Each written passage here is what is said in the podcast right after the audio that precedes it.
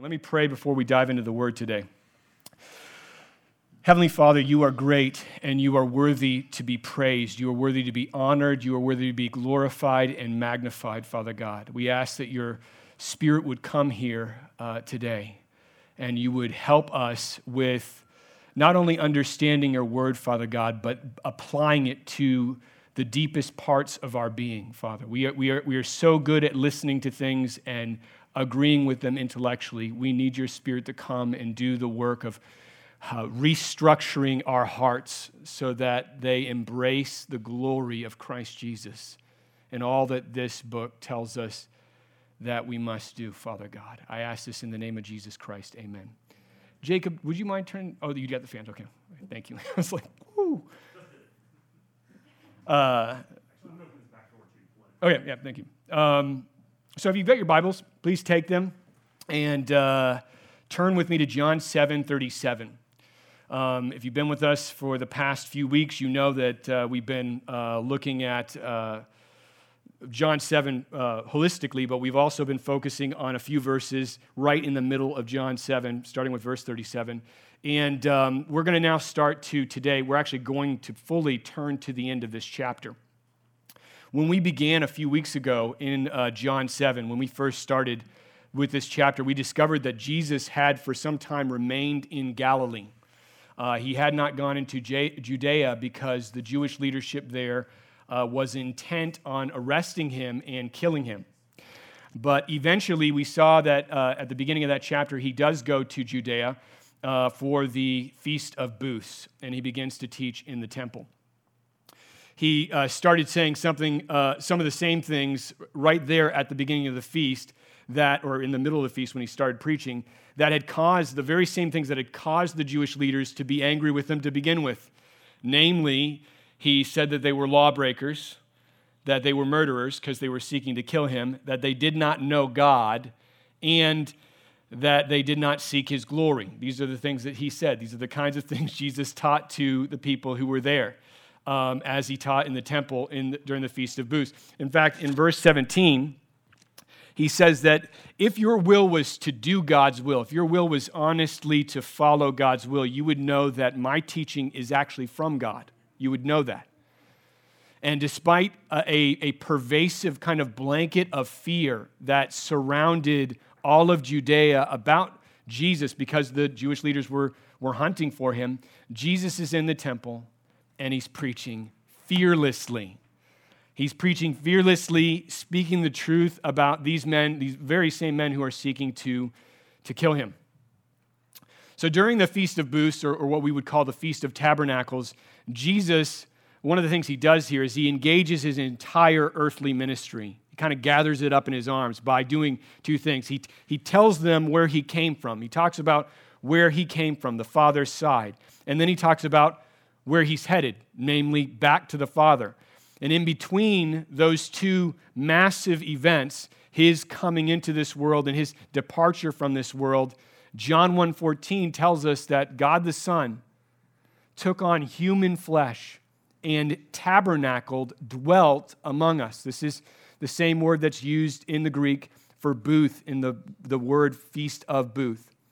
This is the overall thrust of Jesus' teaching in John 7. Despite a mounting rejection, despite hostility that is around every corner, this is what he's preaching. He turns to the crowd at the last day of this feast and he cries out something that we've looked at the last two weeks. And John records for us the words that Jesus cries out in John 37. So we're going to read this from this point all the way through verse 44, and then we'll, we'll talk about this a little bit. John 37, John 7 37. On the last day of the feast, the great day, Jesus stood up and cried out, If anyone thirst, let him come to me and drink. Whoever believes in me, as the scripture has said, out of his heart will flow rivers of living water.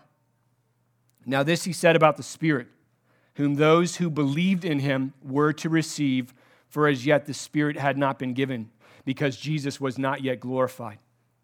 When they heard these words, some of the people said, This really is the prophet. Others said, This is the Christ. But some said, Is the Christ to come from Galilee? Has not the scripture said that the Christ comes from the offspring of David and comes from Bethlehem, the village where David was? So there was a division among the people over him. Some of them wanted to arrest him, but no one laid hands on him. So, this is the result of Jesus' final words during the Feast of Booths. He says, If anyone thirst, if anyone thirst, let him come to me and drink. This is an intriguing set of words for people to get hung up on and for them to create such division and hostility. John tells us here that some of these people who heard Jesus confessed after hearing this that he is the prophet or they confess that he is the Christ, which both of those are good because both of those are true. The prophet refers to the final and, and consummate prophetic figure that Moses had foretold of in Deuteronomy 18, a title that we've seen resurface in John over and over again. This is who Jesus is. Jesus speaks with ultimate and decisive authority. So he is the prophet, but he's also the Christ, he's the Messiah. He's the one whom God has sent to save his people. So both of these confessions at the beginning of this section are right. But there's another group of people. Verse 41. And they bring up the fact that Jesus is from Galilee. And in response to that fact, where Jesus has, has come from, they cite scripture, presumably 2 Samuel 7 or Micah 5 2. These are two texts that talk about the Christ, the coming king, arrive, originating from the line of David, coming from the city of Bethlehem. And they claim that if, if that's true, if these texts are true, there's no way that Jesus can come from Galilee. That's impossible, or that the Christ can arise from Galilee. This is their argument. And uh, evidently, based on verse 44, they feel strong enough about this to consider arresting him. At least some of these people said that, uh, that or desired to arrest him.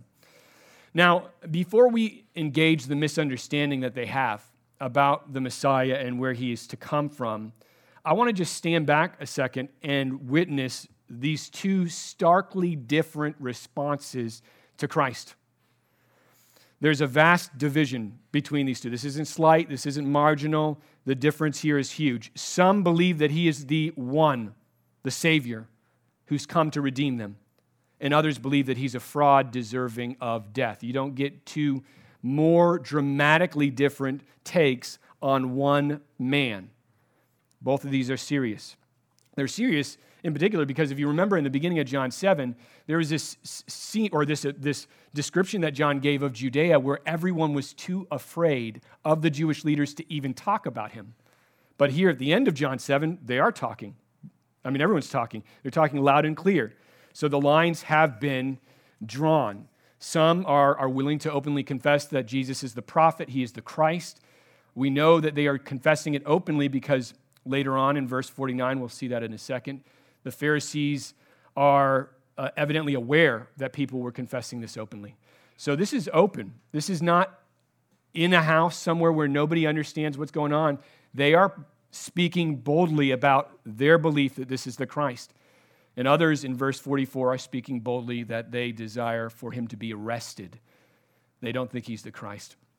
And all of this doesn't happen earlier in the week. This is another fascinating aspect. You'd think that this kind of division, this kind of hostility would have happened earlier in the Feast of Booths when Jesus is making these bold, incisive statements about his accusers.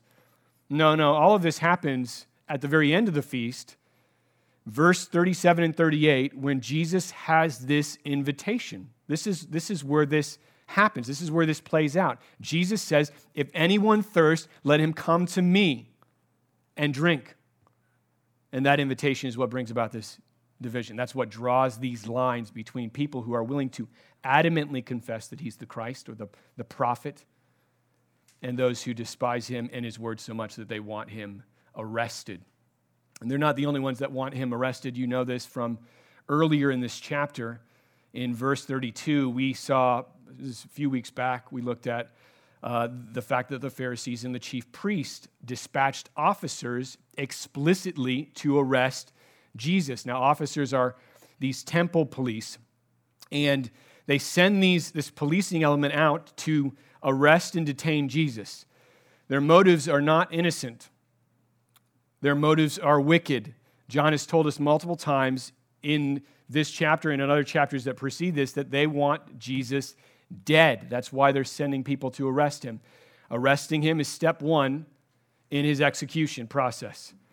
And what we see in verses 45 through 52 is eh, which close the chapter for us is the ultimate outcome of their efforts to arrest Jesus by sending these officers out. What's interesting about these last few verses in this chapter is that John uses them as this telescoping element to zoom in and kind of throw in stark contrast, uh, like make it more vivid and intensify what we see earlier in the division of the crowd. Uh, what we see in verses 45 through 52 is, is really a, a, focusing in on what's going on throughout all of Judea, throughout all of, of Jerusalem. John is going to go to the heart of it by looking at a division that is emerging even among Jesus' own enemies. And all of this only comes after Jesus says the words he says in, in verse 37 and 38 that people should come to him and drink. Look at verse 45. This is only days after the officers were dispatched to arrest Jesus. So it says, The officers then came to the chief priests and Pharisees, who said to them, why did you not bring him? The officers answered, No one ever spoke like this man. And the Pharisees answered them, Have you also been deceived? Have any of the authorities or the Pharisees believed in him? But this crowd that does not know the law is accursed. Nicodemus, who had gone to him before, and who was one of them, one of the Pharisees, said to them, does our law judge a man without first giving him a hearing and learning what he does? They replied, Are you from Galilee too? Search and see that no prophet arises from Galilee. And that's the end of John 7. So the very enemies who have been trying to kill Jesus this whole time, for at least three chapters now, had a chance to arrest him. They sent these officers, and yet these officers returned empty handed, um, claiming that Jesus spoke like no one they had ever heard before. One of the things we said earlier in this series was that Jesus is in control of when he dies. It's a beautiful fact when you read the Gospels. No one takes his life from me. This is what he says in John 10. John 10. No one takes my life from me, but I lay it down of my own accord. I have authority to lay it down, and guess what? I have authority to take it right back up again. And we've seen this repeatedly in this chapter. People want him dead, but his hour to die has not yet come. So it doesn't. In this instance, they actually attempt to arrest him, but the officers see him and they're so shaken by what they've seen, shaken enough not to do what they were explicitly commanded to do. And they tell the Pharisees, Listen, nobody ever spoke like this man. Nobody ever spoke like this man. That's a bold claim to make about a man to the people who are seeking to kill that same man because they think he's a fraud. But that's what happens here.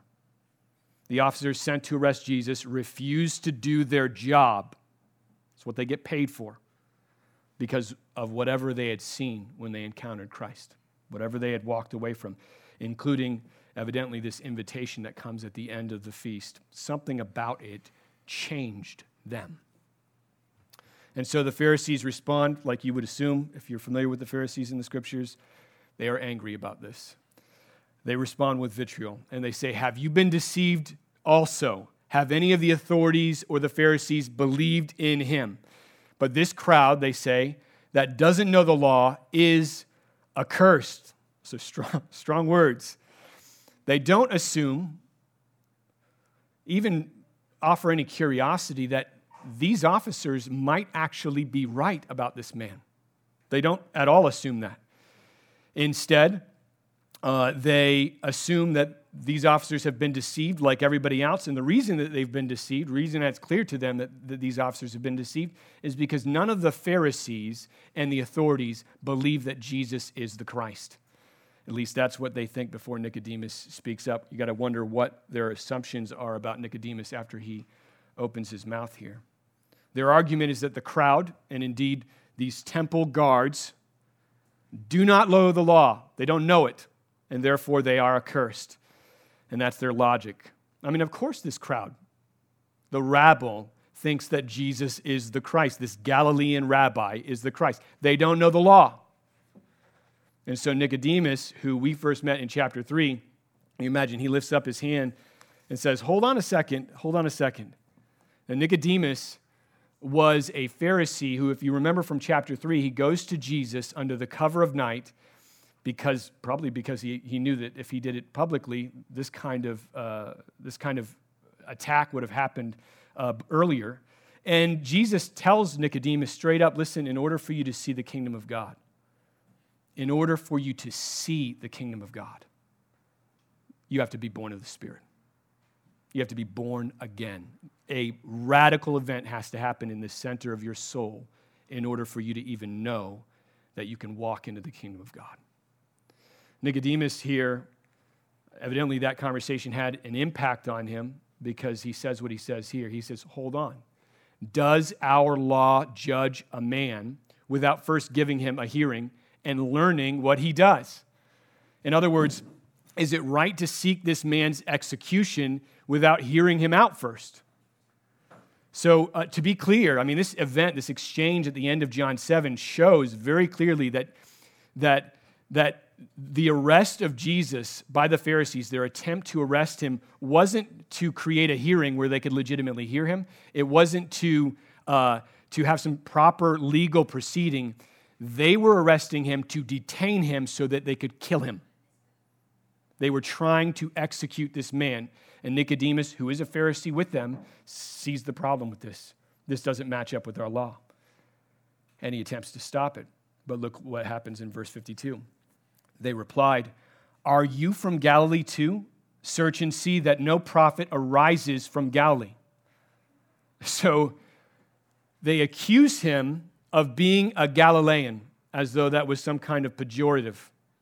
And then they tell him, You need to check your Bible. You need to check your Bible and see that the Christ can't be from Galilee. And so here we are on Galilee again. I mean, if you remember, this was the issue in verse 41 with the crowd. This is still the issue in verse 52 with the leaders. So, what is the deal? What is the hang up with Galilee? Well, there are historical reasons for this that are clear in just, and we don't even need a history book. Just look at the way that they talk about the place in this book uh, the, it's really clear that Galilee was this somewhat backwater territory north of Judea, and it bordered Gentile regions. But you remember from the very beginning of this book, chapter one, Nathanael, one of Jesus' own disciples, before he actually even meets Jesus, someone says, We think we found the Christ. And uh, he says, knowing where this man Jesus came from, can anything good come from Nazareth, one of the chief cities in Galilee?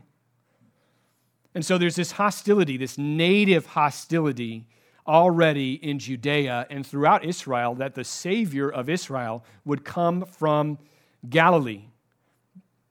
And so they had all written it off. They had all written it off. Um, but they're wrong, not only about Jesus, but around, about their law. Jesus told them earlier, if you remember earlier in this chapter, he told them this very thing. He said, Has not Moses given you the law, but none of you keeps the law when he calls them lawbreakers? So he, he accused them of not practicing the very law that they teach in the synagogue. That's what he says that they're doing, that they possess, that they know. And here at the end, we actually see them doing what Jesus said that they do. They're not practicing what they have.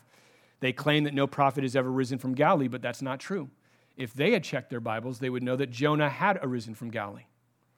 And in fact, Elijah and Nahum likely came from Galilee as well. These are Old Testament prophets that have come from the territories around the northern part of uh, the Lake Sea of Galilee.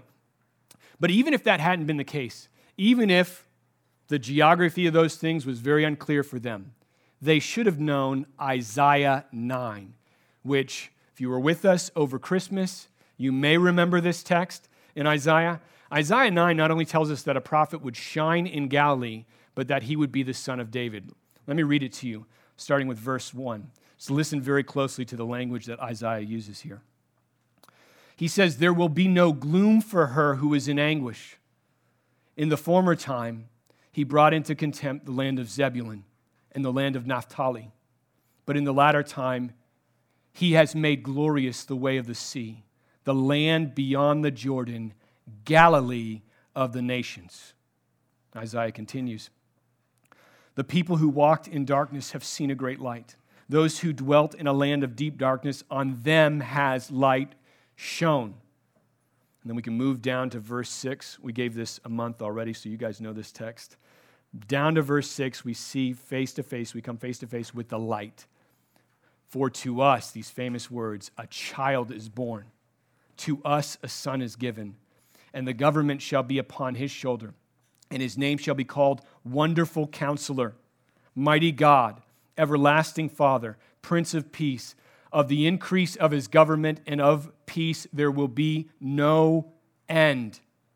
On the throne of David and over his kingdom to establish it and uphold it with justice and with righteousness from this time forth and forevermore. So, according to the prophet Isaiah, God had promised that light would shine into the, the territory beyond the Jordan, Galilee of the nations. And that light would be the ultimate and final light. Be the final light. We, we know that's true because the reign of this light, this divine sun, would last forever. It would never end. That's what the text says. It wouldn't end geographically, there's no place that it doesn't cover in the universe. And it would not end chronologically. There's no time when it does not uh, cover that, that time period. It would extend from the throne of King David forever. This is the Messiah. This is the Christ. And if they had known their scriptures, if they weren't blind to the glory of Jesus, or even seeing it and walking away, they would have seen that Galilee is actually precisely the kind of place that God would use to send the Christ from. The crowd earlier mentioned uh, scriptures regarding David and Bethlehem. Those are true scriptures. It does say that. But notice how they began their question in verse 41. Look back to 40, verse 41 in John 7. This is the first question they ask Does the Christ come from Galilee? Does the Christ come from Galilee? They don't ask, What does the Bible say about the Christ? They ask, Does the Christ come from Galilee? And then they reverse engineer evidence to suggest that he could not possibly come from Galilee. They fixate on this aspect. They take proof text and they say it's impossible. It's impossible for him to come from Galilee. Which, uh, you know, I'll be honest, if this was isolated in the passage, I wouldn't even bring it up here. I'd be like, you know, it's just a, a mention of Galilee. You know, Galilee had a, this, this, this mean over it. People didn't like it. So that makes sense. But the religious leaders mention it too. And so I think John is making a point here by including these two comments of Galilee as though it is in their minds impossible for Jesus to have been born in the line of David in the city of Bethlehem and yet to have lived in and done ministry in Galilee of the nations, according to the prophet Isaiah. But we know that that is exactly what happened. And we see here really what is a vivid example of what Jesus had warned about a few weeks back when we looked at verse 24, when he told the crowd Listen, do not judge by appearances, but judge with right judgment. That was his warning to them. And here we are at the end of the chapter, presented with two very different responses to the invitation that he offers in verse 37. So, someone in this two different responses that we see, some group has it right, and they are judging with right judgment, and the other one is not. They are judging by appearances. Jesus said to them, something very simple. If anyone thirst, let him come to me and drink. And this, this, that line, despite all that he said before about their sin, that line is what sets off the resistance in this crowd and this rabid hostility of the religious leaders. Um, him just saying, Listen, I know you're thirsty. Come to me. Come to me. Why? Why does that invitation incite them this way? Why does it create so much drama? Why does it divide these two groups of people people who know that he's the Christ and people who want him dead? Why does that happen with just this statement? Let's think about this for a second too. Just I, think I think it's easy for us 2,000 years removed to be, you know, this is a story. Put yourself there. Maybe you were one of the officers that were sent to arrest Jesus. That's your job. You're doing what you think is right. You were sent to seize this troublemaker and to have him killed. And you're now standing before the leaders who sent you, of whom all of Judea is scared. And you tell them, listen, no one ever spoke like this man. No one. These are the very leaders who want Jesus dead. So, what happened to those men? What happened to those officers? Like, what happened to them being sent from the Pharisees one moment and being completely changed by what they saw in Christ the next? They were convinced. They were convinced that there was something massively different about this Galilean rabbi from the rest of humanity. No one ever spoke like this. They didn't have a grid for him. They didn't have a framework for understanding who he was. And their statement, no one ever spoke like this man, is more true than they could possibly imagine. Think about that. He is the eternal word from before all creation, who has entered into human history, the divine Son of God, clothed himself in flesh so that he could dwell among us. God himself. So, what happened to these men in verses 37 and 38? What changed them so profoundly? While at the same time, inciting everyone else, or not everyone else, but a great, great group of people to want Jesus dragged off the streets and silenced forever.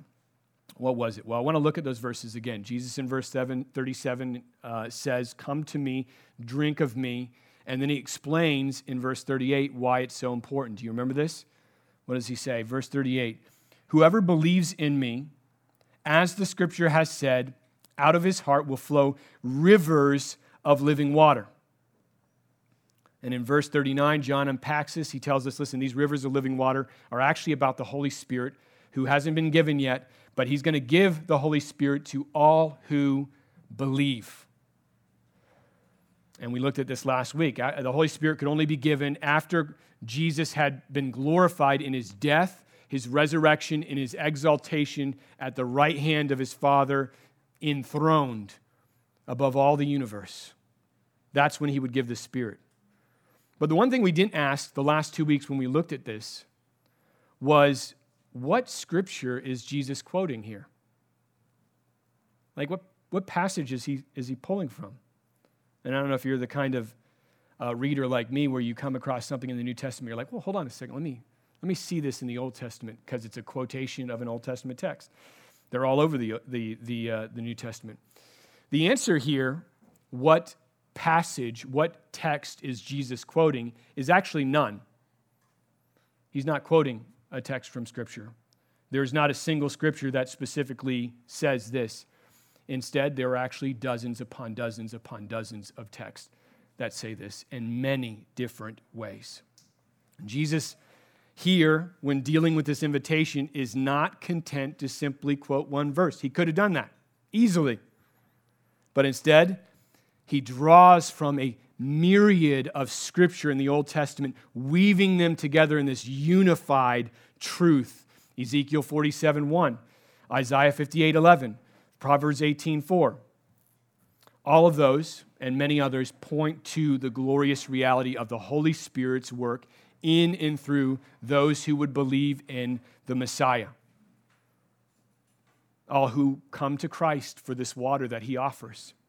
But what makes Jesus' invitation so controversial? Like, what is, it, what is it about that that is so divisive? What yields such a stark and intense response from the crowd, from the religious leaders? What is it?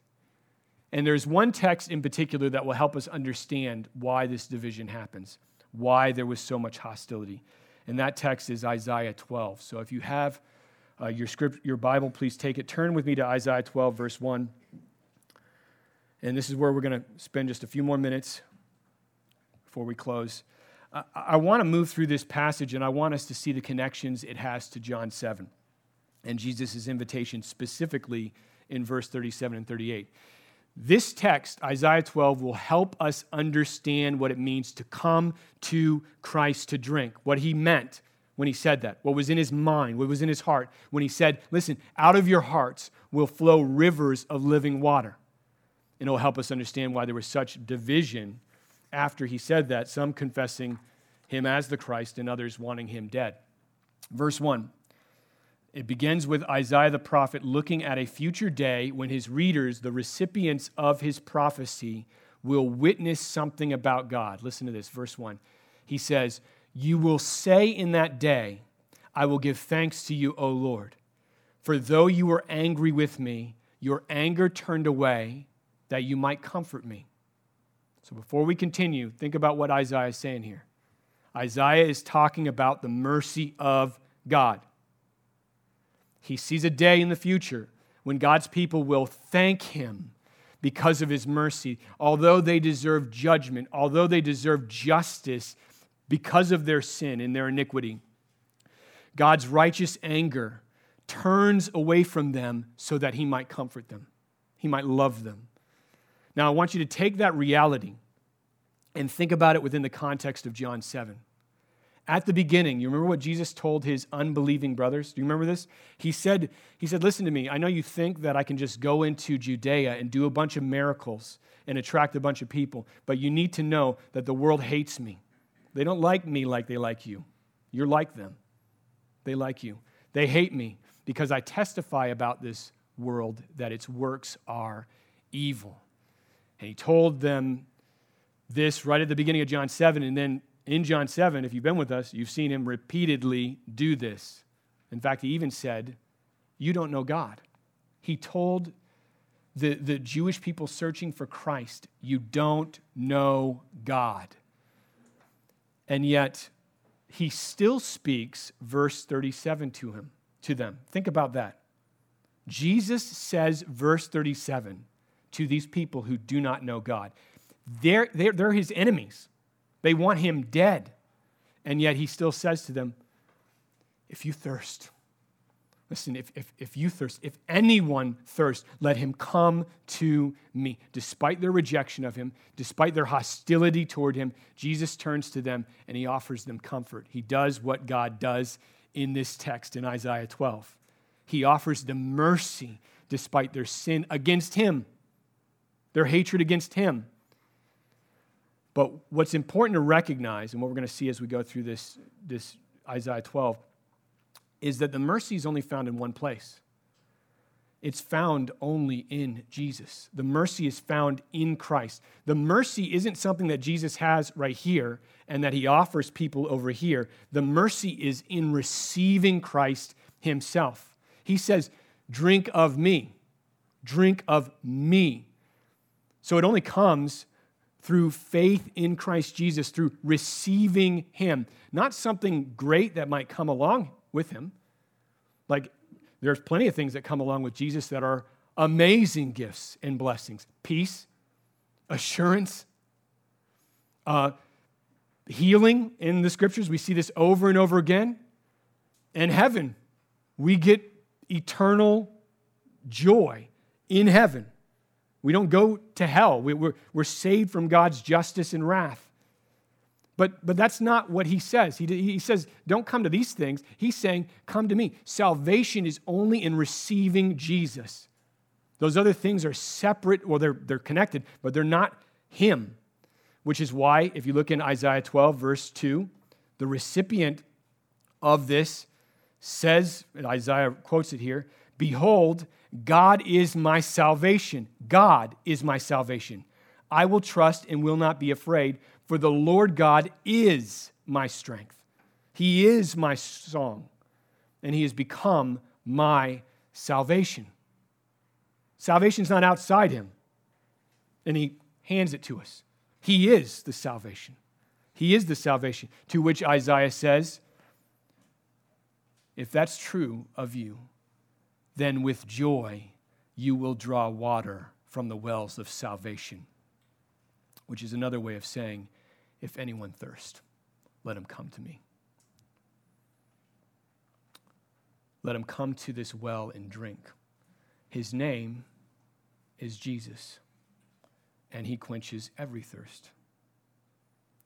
We need to wrap our, our minds around this because it's, it's, it's not common in Christianity that we think of salvation. God doesn't just offer salvation, God is salvation. It is in seeing Him and knowing Him, in trusting Him that we are saved. That's why Isaiah says it here God is our salvation, God is our strength, God is our song. And this is precisely what Jesus is saying in John 7. It is not enough for us to simply say Jesus saves. Jesus does save. Praise be to God. But Isaiah 12 and John 7 tell us that Jesus actually is that saving. The reality of that experience of salvation is only found in Christ. He saves us not by giving us a rope, but by being the rope for us, by being the salvation for us and giving him giving us himself. Jesus is the well of salvation that we drink from and therefore we must come to it with joy. This is what Isaiah tells us. Draw from the, he says with joy you will draw water from the well of salvation. And so the picture of what it means to partake in salvation isn't what we often associate with it. We, we, we, we tend to think that, oh, salvation is when I, I hear the altar call, I raise my hand, I, I, sign a card. Uh, now I'm a Christian. I've got, I've got a card that shows I'm a Christian. I made a decision once. Doesn't really matter what happens afterwards. I'm in there. That's not how, that's not how Isaiah or Jesus depict this salvation. It's not this one time isolated event. Salvation is, is this experience of a transformed life committed to this well to satisfy my thirst that's what it is. Every single eternal, ultimate thirst that I have is pursued in that well, and I go to it with joy. I don't go to it just because I need it. I do need it desperately. I go to it with joy. The joy of salvation is found in the person of Jesus. So, uh, this, this is a challenge, I think, uh, at least for most people, to understand that, that that Christianity is not just some, some sort of intellectual religion where we just agree with a set of ideas. That's not what happens in Christianity. No one who knows this water, who has tasted this water, is bored of it or is indifferent to it. No one who knows this water yawns when they see it. I was talking with Timothy earlier. Uh, earlier this week, and uh, we were talking about some of this, and I said, uh, you know, a lot of Christians just consider Jesus to be the asparagus on their plate. I need this. It's important for me to have this. I'm going to eat this. It's not going to be fun. Uh, but I'm going to, sorry for all the asparagus lovers out there. it's not going to be pleasurable, but I'm going to do it because I need it. I need it. And that's Christianity to them. I don't like, you know, I, I, I don't like coming to church. I don't like praising him. I mean, all of the, I would rather do, I'd rather go fishing. I'd rather do this. I'd rather do that. I'd rather do this. I have all these other things that I love more than him. That's not what Christianity is. Christianity is being gripped by him and him being our treasure. And I know things compete in our lives all the time. But do we go to the water with joy in our hearts? Or do we do it to get it out of the way so we can do the stuff we really like to do? Isaiah's whole point here is that joy isn't optional when you drink from this well. The pursuit of Christ is the pursuit of true, real, lasting joy that nothing else can give us.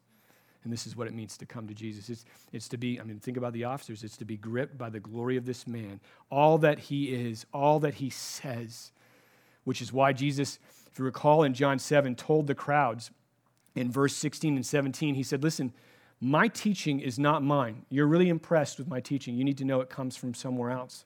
My teaching is not mine, but is his who sent me. That's his Father, God. And then he says, If anyone's will is to do God's will, he will know. He will know inside him whether the teaching is from God or whether I'm speaking on my own authority, like all of you do. That's what he says. In other words, what he's saying is when I talk, what I say shows who I am. I don't need evidence. Something inside you tells you that man is not normal. That man, no one's ever spoken like that man. such that his enemies can approach him with chains and spears, looking to arrest him and take him in and walk away saying, I've never heard anything like that before. And I'm changed. Something changed inside of me. The very presence of this man, it's clear to me that his words are God's words. And I realize now how thirsty I am. And in that moment, in our utter bankruptcy and our utter depravity and all the brokenness that we have in our lives, we see the well of salvation in a life that has pursued every other well broken cistern after broken cistern after broken cistern. And we come to him and we drink freely. His enemies, according to Romans 5. Don't, don't isolate yourself from the officers. That's us. That's us. Romans 5 says, while we were enemies, Christ died for us. Jesus did not die for, for any innocent person, he died for enemies. And this is Jesus. We come to him with joy in our hearts, with a desire for him because he is our salvation. He is our joy. He is our treasure. He satisfies our deepest longings. Zechariah 13:1 says, "On that day there shall be a fountain opened for the house of David and the inhabitants of Jerusalem to cleanse them from their sin and uncleanness." Psalm 36, 36 says, They feast on the abundance of your house, and you give them drink from the river of your delights, for with you is the fountain of life. And in your light do we see light. And then my favorite, Psalm 87 says, it's a praise to God. All my springs are in you. All of them. I don't have any others. They're in you. So, what happens when we do what Psalm 38 says and we taste and see that the Lord is good? What happens when we come to the fountain of Christ and we drink freely? Well, Isaiah 12 will tell us. Verse 4 And you will say in that day, Give thanks to the Lord, call upon his name, make known his deeds among the peoples, proclaim that his name is exalted Sing praises to the Lord, for he has done gloriously. Let this be made known in all the earth. Shout and sing for joy, O inhabitant of Zion, for great in your midst is the Holy One of Israel. That's what Isaiah says happens when we come to the fountain, which is precisely what Jesus told us would happen in John 7. Whoever believes in me, as the scripture has said, out of his heart will flow rivers of living water. This is exactly what he's talking about the exaltation of his name in this world. Coming to the fountain that is Jesus fills the drinker, us, with joy, gratitude, praise, which exalt the person and work of Christ Jesus. We sing his praises and we make known his name in all the earth because that's what happens when you drink this water.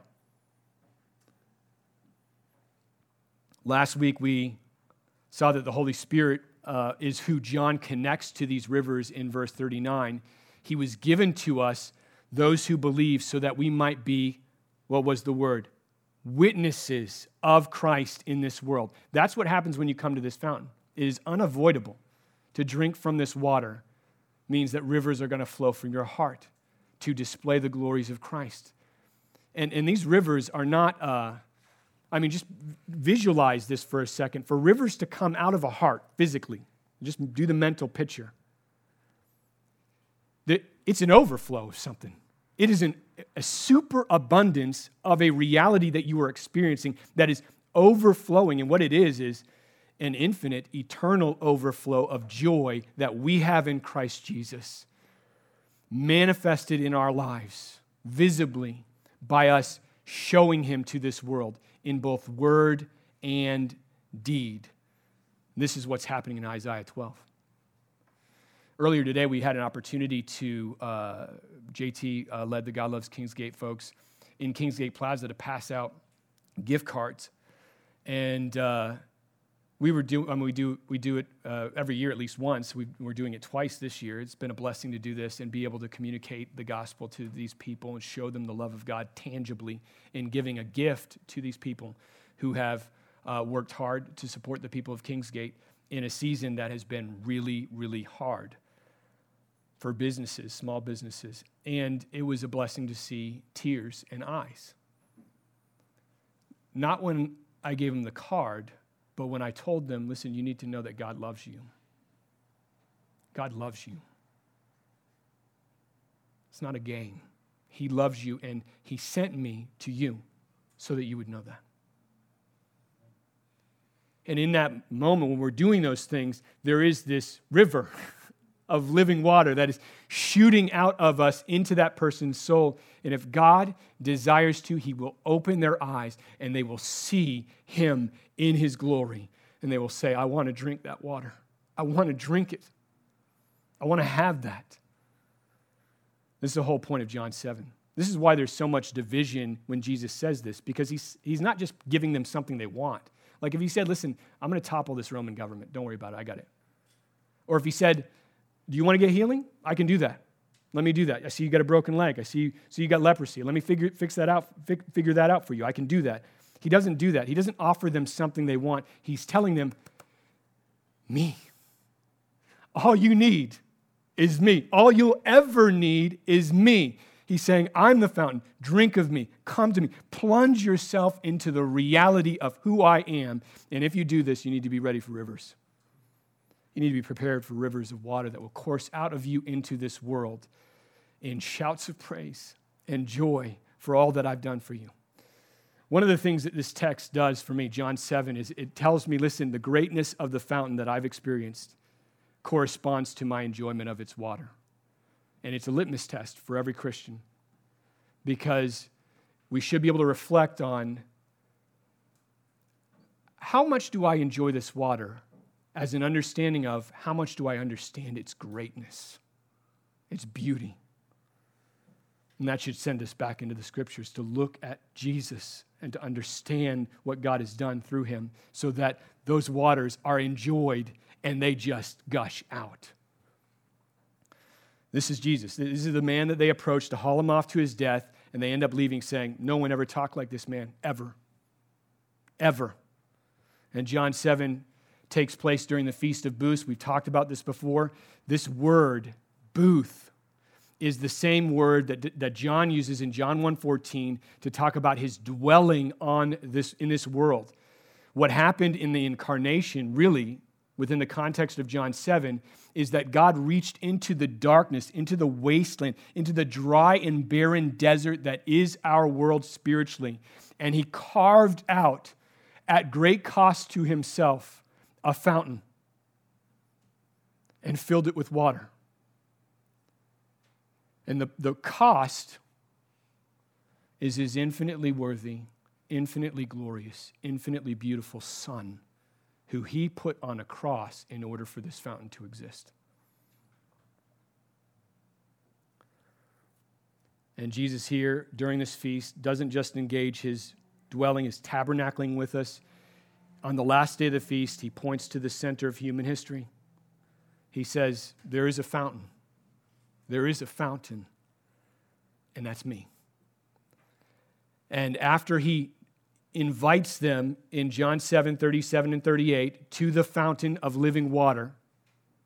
He goes to the cross and he purchases by his own blood every single drink they would ever need to quench their thirst.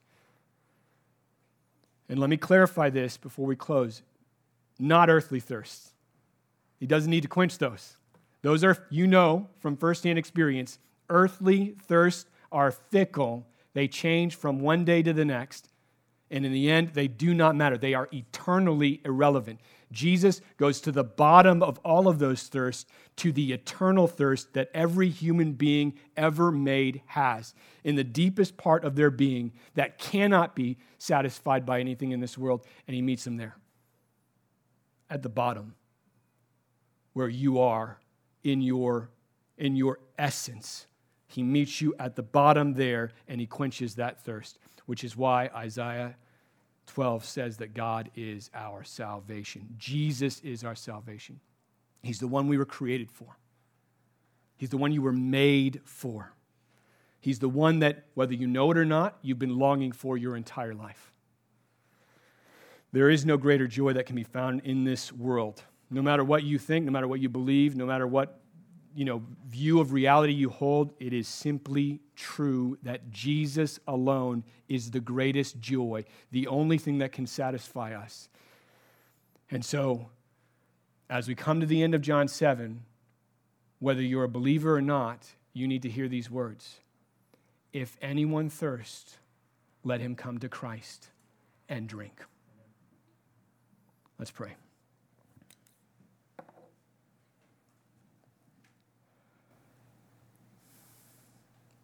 Father God, we stand before the glory of your word, um, humbled by its greatness. And uh, I recognize that even in my frail um, form and in my inability to, to comprehend and understand the depths of what you did in Jesus Christ on the cross, I know that your spirit who you've given us can open the eyes of our hearts. And we can see the glory of Christ in these words, and we can hunger and thirst for Him. And so I plead with you, Father God, send your Spirit to do that work. Open the eyes of our hearts that we would see you in your splendor and that we would know how thirsty, how desperately thirsty we really are. Nothing else will satisfy us. So we need to stop looking and turn to you. We give you all the glory, Father. In the name of Jesus, amen.